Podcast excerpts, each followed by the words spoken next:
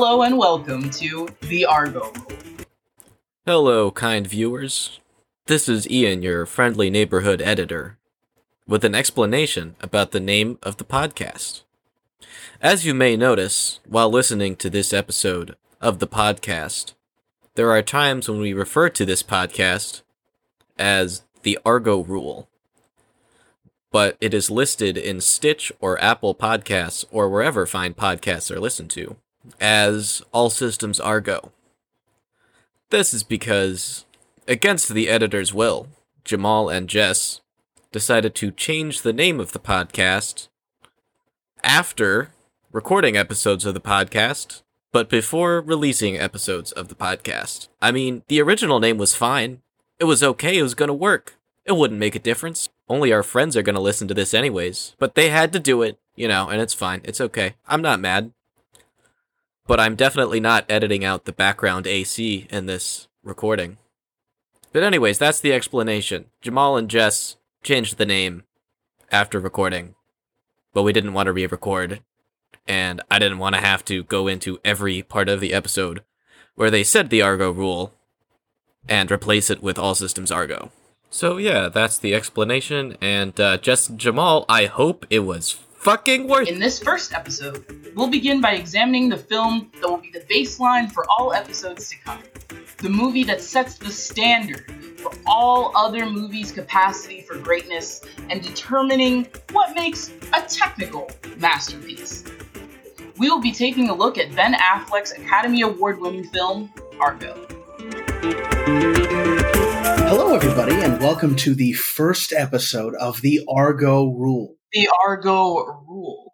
The Argo Rule. Okay, right off the bat. Like, like seriously? Okay, I'll, I'll, I'll let you continue. Sorry. We can just say that again and again, like ten times, maybe. I think that's content. No, it's not, Jamal. It is not content. Stop it. Solid. No, it's good. No, it's good. Uh, well, uh, we are your hosts. I'm Jamal Barringer. And I'm Jess Hassel. How are you doing, Jess? I'm doing well. I've just watched Argo. That's true. We did uh, watch the movie Argo um, for, well, it was my second time. I watched it back in 2012, and your first time. Yep, I feel exactly the same before the movie as I felt that. well, good. Well, I guess we should introduce the concept here. Uh, in the Argo rule, we're going to be looking at Oscar winning movies, Best Picture uh, winners, and comparing them to the 2012 Best Picture winner, Ben Affleck's Argo. Now, this came about, I, I watched Argo back in, I don't know, 2013 or whatever. And at some point, Argo became true neutral of Oscar movies for me. So if a movie is worse than Argo, then I don't like it. But but if it's better than Argo, well then it's got something going for it, right?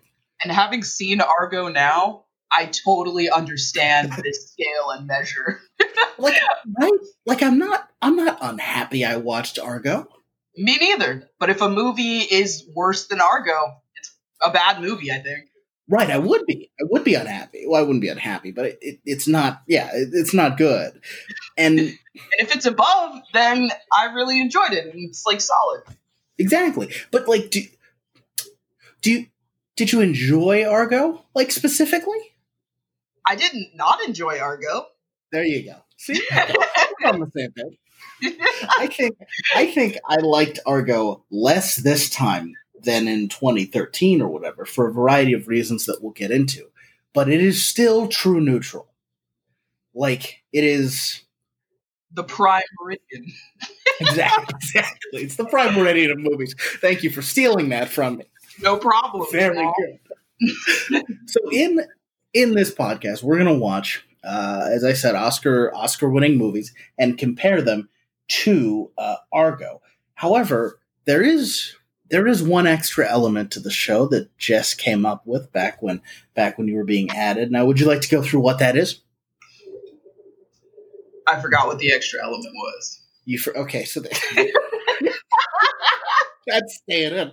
So okay, good. Glad, glad you forgot the extra element of the show you were What did currently on.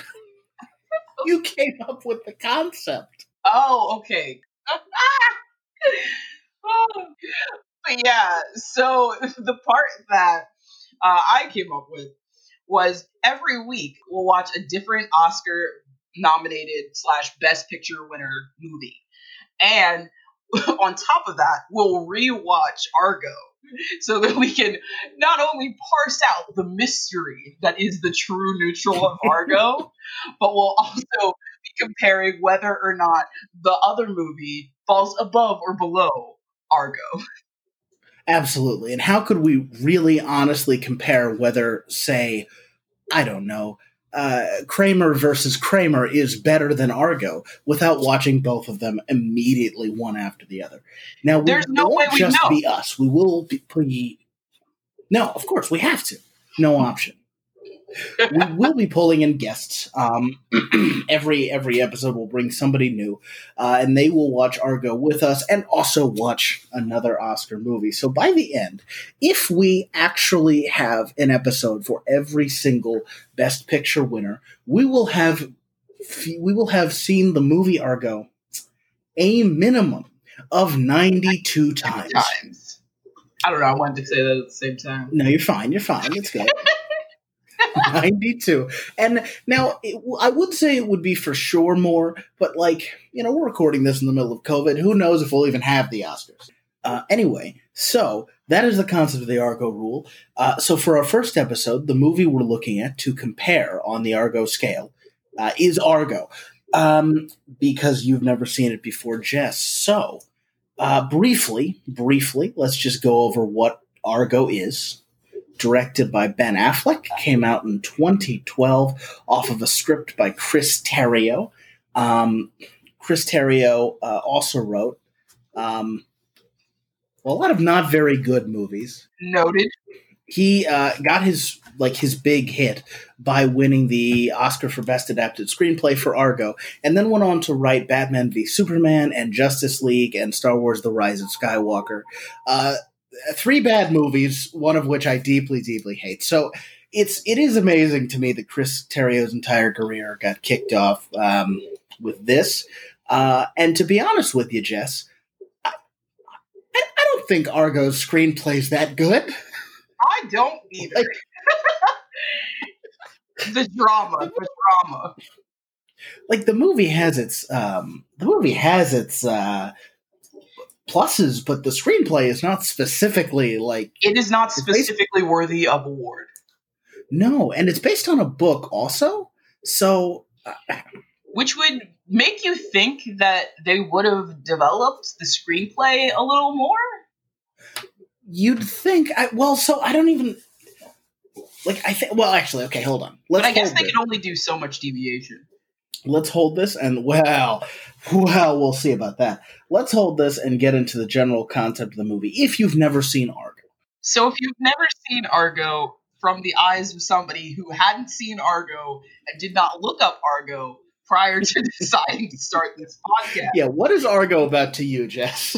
Argo is a political Hollywood heist movie that also happens to be a true story about the US pretending to create a movie in order to save six escapees in Iran during the Iranian Revolution.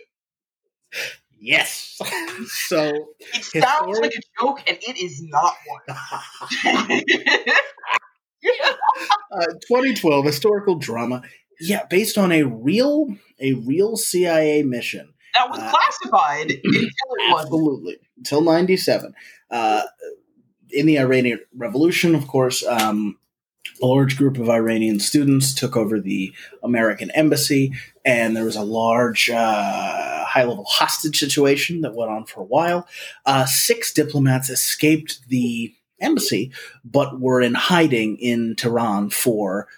Um, for a good amount of time, they were uh, sheltered by the um, Canadian embassy, and right, they created a movie to get them out. The CIA, uh, ridiculous thing, ridiculous concept. But also explain why it's an Oscar winner. Absolutely. Well, so well, that's exactly the thing. why it's an Oscar winner because it's a movie about people who make movies Yes. As I'm sure we will see many, many, many, many, many, many times throughout this podcast, there are a lot of different Best Picture winners that are about Hollywood, commonly known, but this one's weird because it shouldn't be about Hollywood. it absolutely should not be about Hollywood. It should, in fact, actually be about the Iranian Revolution and about the, the people and how that related maybe to the mission, but it is not that.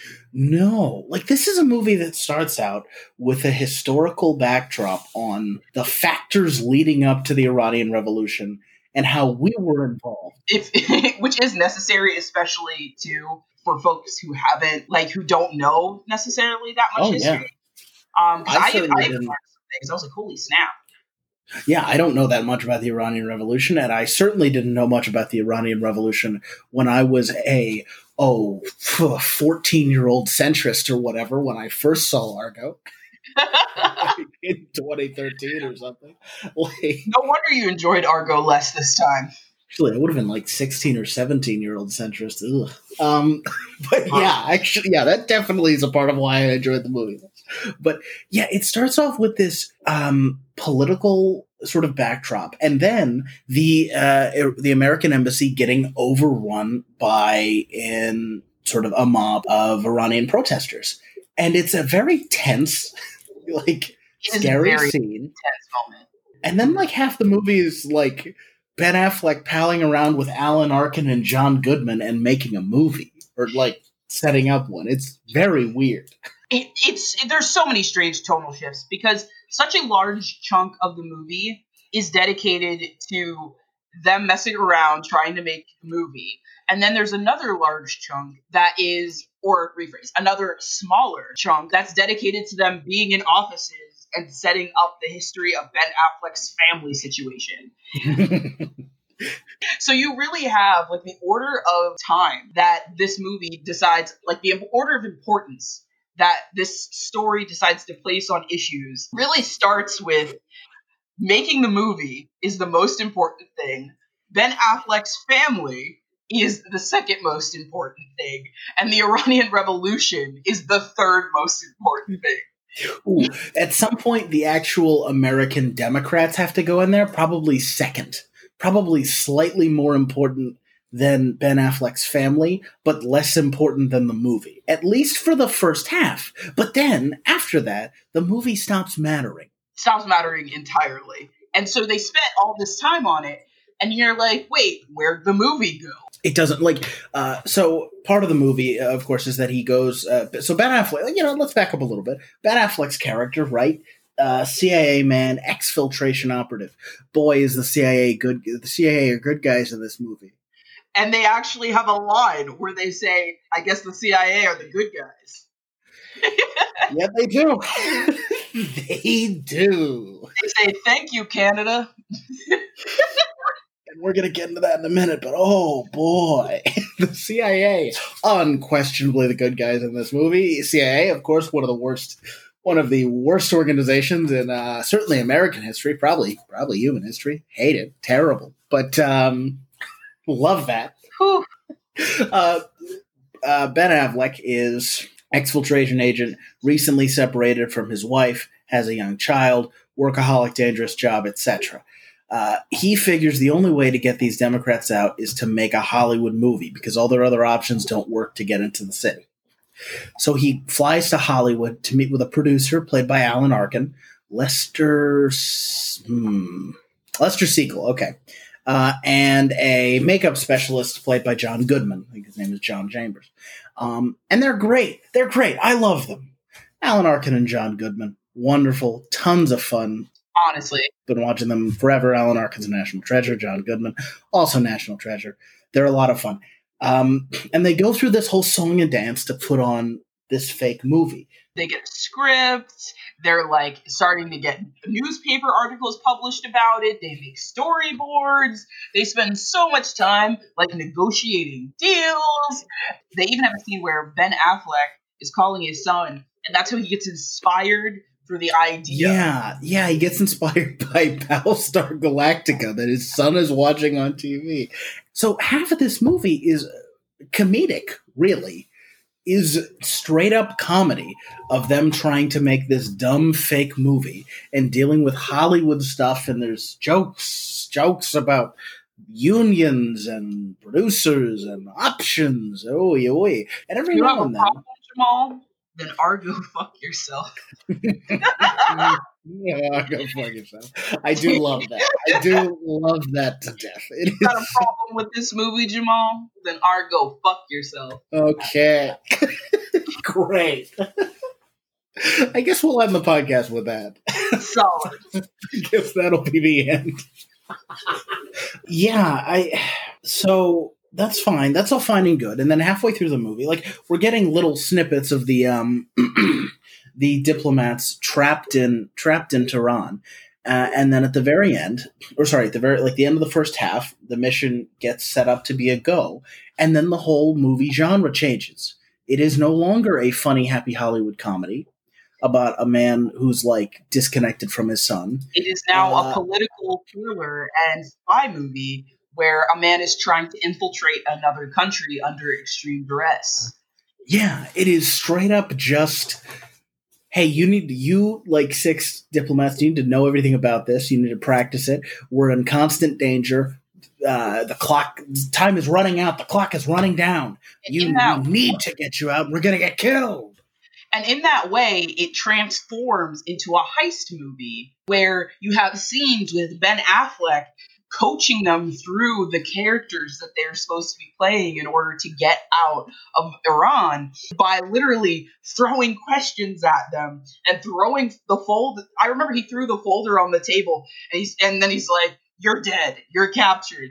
And so you're going through what in certain scenes feels very intense and in other scenes feels still like he's giving heist movie type speeches that are Yeah. meant to hype up the audience and show that they have to do this perfectly so the plan can go off without a hitch.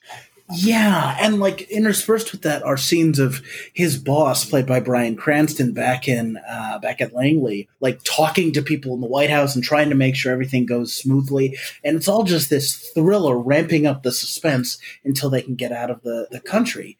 It's a very weird tonal shift, and it's not like it's not worse. It's not a worse movie after that.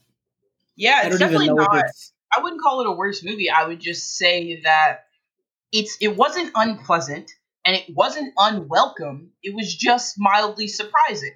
yes. And it also in a way the tonal shift also kept me engaged.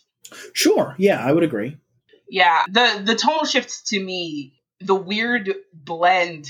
I I didn't know at first what to make of it, but it's not bad somehow. No, it's it's fine. Because ordinarily you would see that level of genre change and feel like the movie was being confusing or sh- having mixed messages.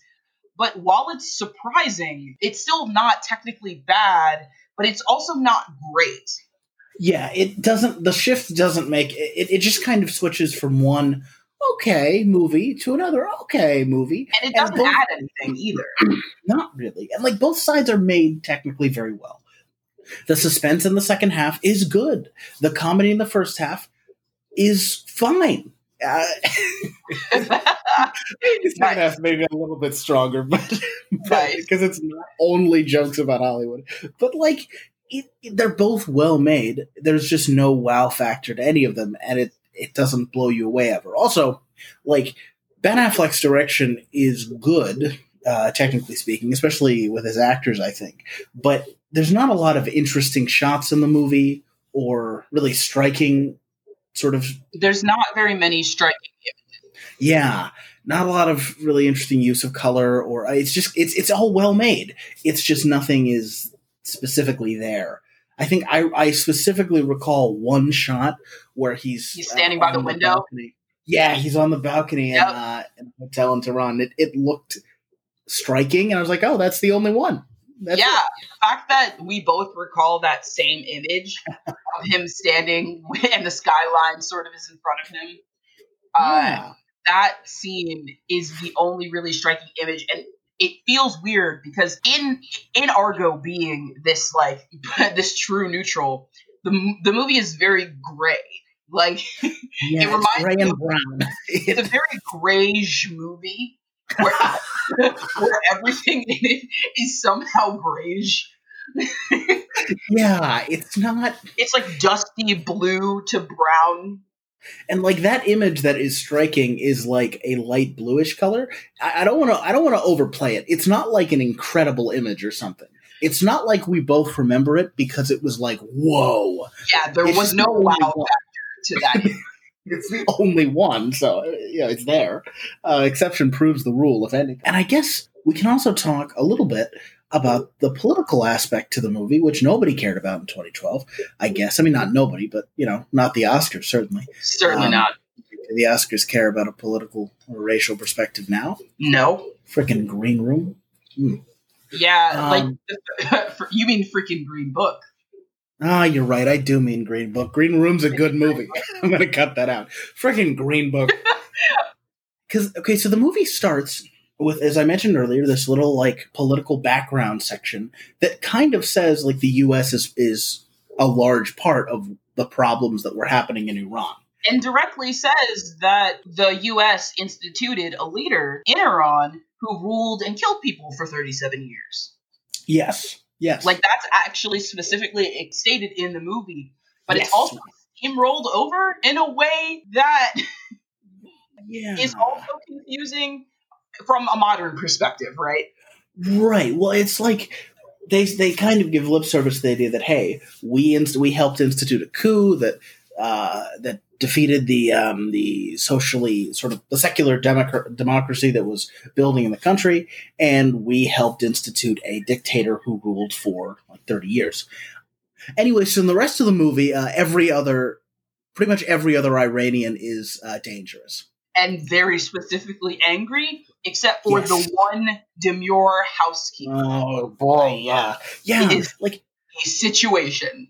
literally right after that backdrop, the only Iranians we see are a mob, an unnamed mob outside of the American embassy, and they're chanting and um, they're chanting and talking. And I, I think we'll talk about this more in another other episode, so I don't want to bring it up too much. But like, this movie has very specific times that it will translate uh, Farsi.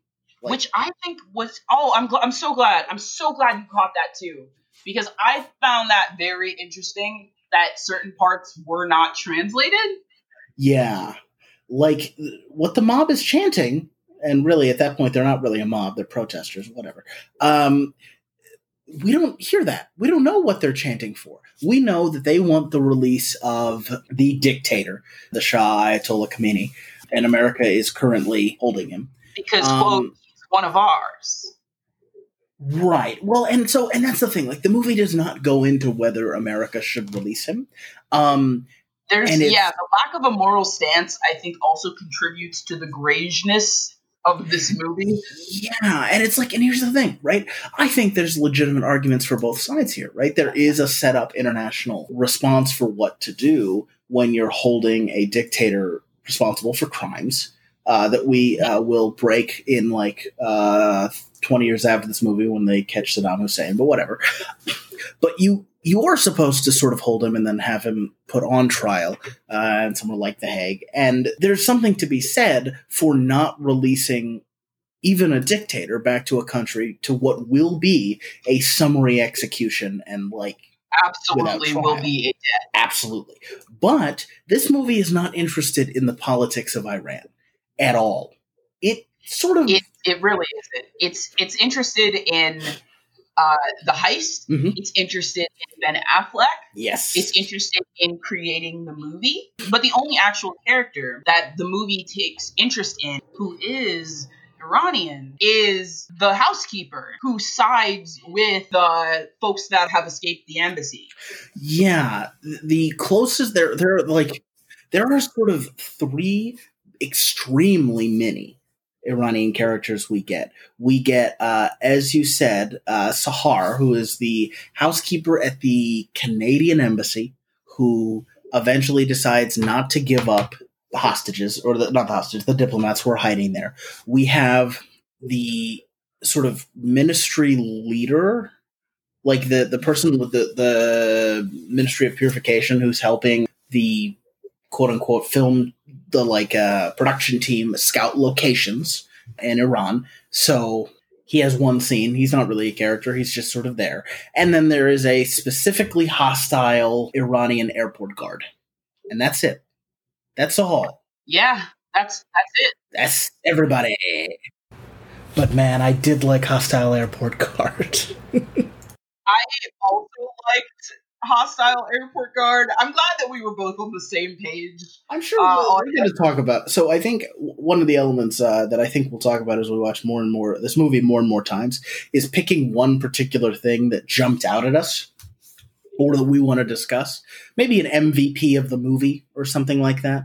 And I think Iranian border guard is going to get an MVP at some point, maybe multiple times. Oh, absolutely. With all the times that we're going to watch this movie, his character is going to have a Oh, spotlight. absolutely.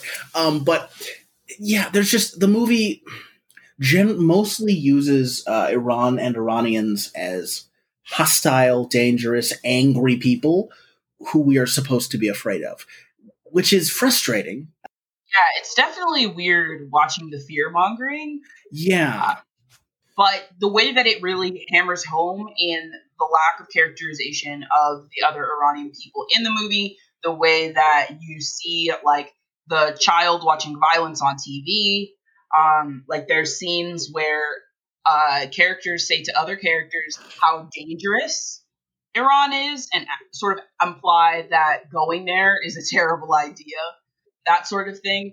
Uh, it definitely seems hammered home in a way that is frustrating to say the least. yes. So again, I mean, we'll, we'll bring it up more, but yeah, it's just it. It doesn't feel. It feels like it's taken specific pains to not be racist, but those are 2012 pains, so it seems kind of racist. It it seems Exactly. it does not come across well. Plus, and uh, I know you don't know this, but I do. There are a couple of different controversies this movie got hit with. One of which uh, is uh, whitewashing of characters. Uh, Whoa, whoa, low whoa, level, whoa, whoa. Yeah. Okay. So there's two two aspects. One is um, one of the diplomats who was uh, who was captured is um, Japanese American, uh, and she's played by a Didn't white see lady. any. Japanese people in this movie. Nope. Ah. And then also Welcome Ben, 2012. Ben Affleck's character. Ben Affleck's character, of course, is named Tony Mendez. Yes. Now does- no. His full name is Antonio Joseph Mendez. Now, does Ben Affleck look? No. Jamal, he did not direct this movie and then cast himself as the main character when he is not. A- But he is not in any way a Latino man. Yes. he does not. He does not actually reflect the man he's supposed to be portraying. So he decided to direct the movie and cast himself. Yes, and if you see a picture of Tony Mendez, it's just well, it's anyway.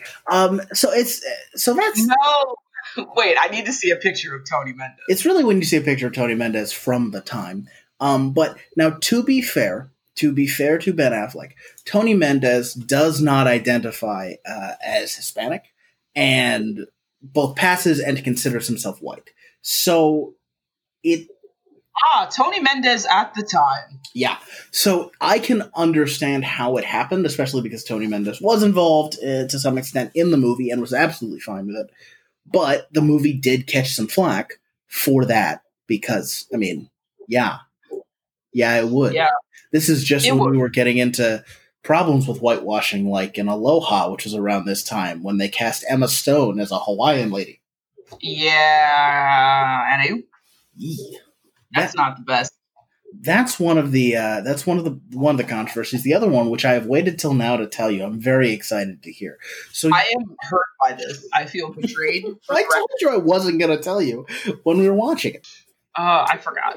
That's fair. So I was focused on the Grage. the end of the movie is full of like uh, danger and excitement, right? It's it's a full on Clock run to the plane. right. They've got they're racing. They're racing away from uh, from guards who are trying to stop the plane, and they get found out driving up literally on the tarmac. There's a They're chance. They're driving up literally on the tarmac right next to the plane in a fashion that would definitely get them blown back by the plane. But nope, they drive up, almost attempt to shoot at it in an effort to cap- recapture the six escapees that have literally left and are on a plane that is in fact rolling down the tarmac and about to lift off. Yes, but they do not at any point ask the t- like say, "Hey, turn around." They don't like call the plane and say, "Hey, uh, turn around, turn around and land. We need to talk to some people on board." They don't do that, and they don't go to the call tower immediately. Yes, either, and they seem to be attempting. This was not shown on film, but um, w- but one of the characters moves his gun in a way that seems to imply that they were going to have a scene where the Iranian military shoots at the wheels of the plane. it is insanity. it is really, really crazy. Uh, anyway, none of that happened. uh, not, not like, like. So there was a whole bit in the movie about uh, last minute cancellation of the mission. Um, that never happened. That nothing, none of that happened. Um, Wait, the last minute cancellation of the mission didn't happen. That was the whole plot device part. I Are you telling me, Jamal, that none of that happened? Uh, well, President Carter did delay authorization of the mission by 30 minutes uh, before Mendez had gotten on a plane to go to Iran. No. no. No. No. Jamal, that was so integral to the plot of this movie. Mhm. That was the thing. That was the thing that the movie was about. It is the climax of the movie. That the thing and the climax of the movie were in fact not real. When this is supposed to be highly based on a true story. Yes. It- I literally can't. Now, and again, uh, it's based on a true story. They added it for drama. I'm not angry at it. It's just wild that the entire climax is, is fake. That is, yeah, that's insane. They made it. They really did make it seem like bureaucracy was the thing to blame. Yeah, it in, in, in, re- in reality, apparently, they bought the tickets. They uh, left it for a flight at five thirty in the morning. They got on the plane. They flew away. There was no issue. The immigration officers didn't look at them. There was nothing. They walked Wait. through and were fine. So the character that we like didn't exist. No, no, I mean, yeah, no, no, I don't think. so. Not even close. There was no looming anything. Yep. No looming. Wow. There are a couple of other uh, historical sort of inaccuracies, some small, and a couple of other bigger ones. I'm not going to go into them now. I think we'll save them for later. Sounds like a good surprise. We've got many, many different, many different viewings. Maybe that'll be, maybe that will be a new segment. I'll say a new, new You're going to make. historical inaccuracy with the movie every episode You're going to make me cry, and you're gonna freak the hell out of our guests. That's always my goal. That's all I want to do. They're gonna be like, Um, "What? What?" Uh yeah, so I guess that's our first viewing of Argo. Yeah. It really is just a movie, isn't it? It was very surprisingly just a movie. I watched it. I did. Again, it's there. It's there, and if it wasn't for this podcast, and it, if it wasn't for this very solid rating system, I would Mhm. never watch it again because I've already watched it. I watched it in 2012. I would never have watched it again if not for this. So, I guess let's ask the question. Jessica, does the movie Argo pass the Argo rule? It is the rule. Can't pass it. Yep, can't uh, it does not pass, it does not fail. Uh it Does not is- pass. Does not fail. it is the, the rule and it, it lived up to it it's not bad it's not good i watched it it's fine What a movie. Just a movie. Wow. So, future episodes of the Argo Rule, we're going to have guests. We're going to watch all kinds of other um, Best Picture winners. Are there any that you're specifically excited about? Oh, Jamal, I'm very excited to see how Argo holds up against like Gladiator. I'm excited to see movies that I have no interest in seeing, but like I've been meaning to for years, I guess. Like finally get around to watching Forrest Gump and seeing if I don't like it. Or Oh, you haven't seen Forrest I've never seen Forrest Gump for a variety of reasons. Schindler's List. Ooh, can't wait to watch three hours of Dances with Wolves. Stop. I'm also kind of excited to see the movies that were that I felt like were too pretentious for me to bother watching, Yes. like The King's Speech. Mhm. Or The Artist. Yeah, neither of which I watched because why would I have watched them? Why ever? So many other things came out that were worth watching. I'm excited about not watching Kiss of the Spider Woman or The Color Purple because instead we're going to watch Out of Africa. I'm so hurt. I'm so hurt that we're gonna watch Green Book. The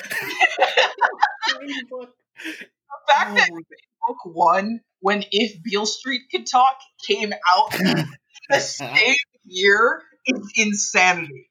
Super excited to not watch Munich or Capote or Brokeback Mountain or Good Night and Good Luck and instead watch Crash 2005's Green Book. I literally can't. I oh, this will be exciting. Oh, I can't wait. This is gonna be a fun ride, guys. It's Let's gonna be great. Above and below the Argo rule. Yeah, well, going to be releasing this in around a um around an every other week schedule. So uh yeah, keep watching this space and uh we're really excited to get started. Since we're closing the Argo rule, hey Jamal, if our lovely viewers want more of you, where can they find you? Uh, uh you can also listen to my uh, other podcast Hate in 08 where we look at the movies and media uh, of 2008 and I'm Jamal B Berenger on uh, on the social media. Hashtag always be plugging. Oh. Jess, where can we find you? And you can find me, Jess Hassel. at Just the Remix on Instagram and Twitter. All right, great. Well, thank you so much for listening, everybody, and uh, we'll see you next time. Bye. Bye. Hey everyone, it's Jess. I hope you enjoyed the first episode of All Systems Argo.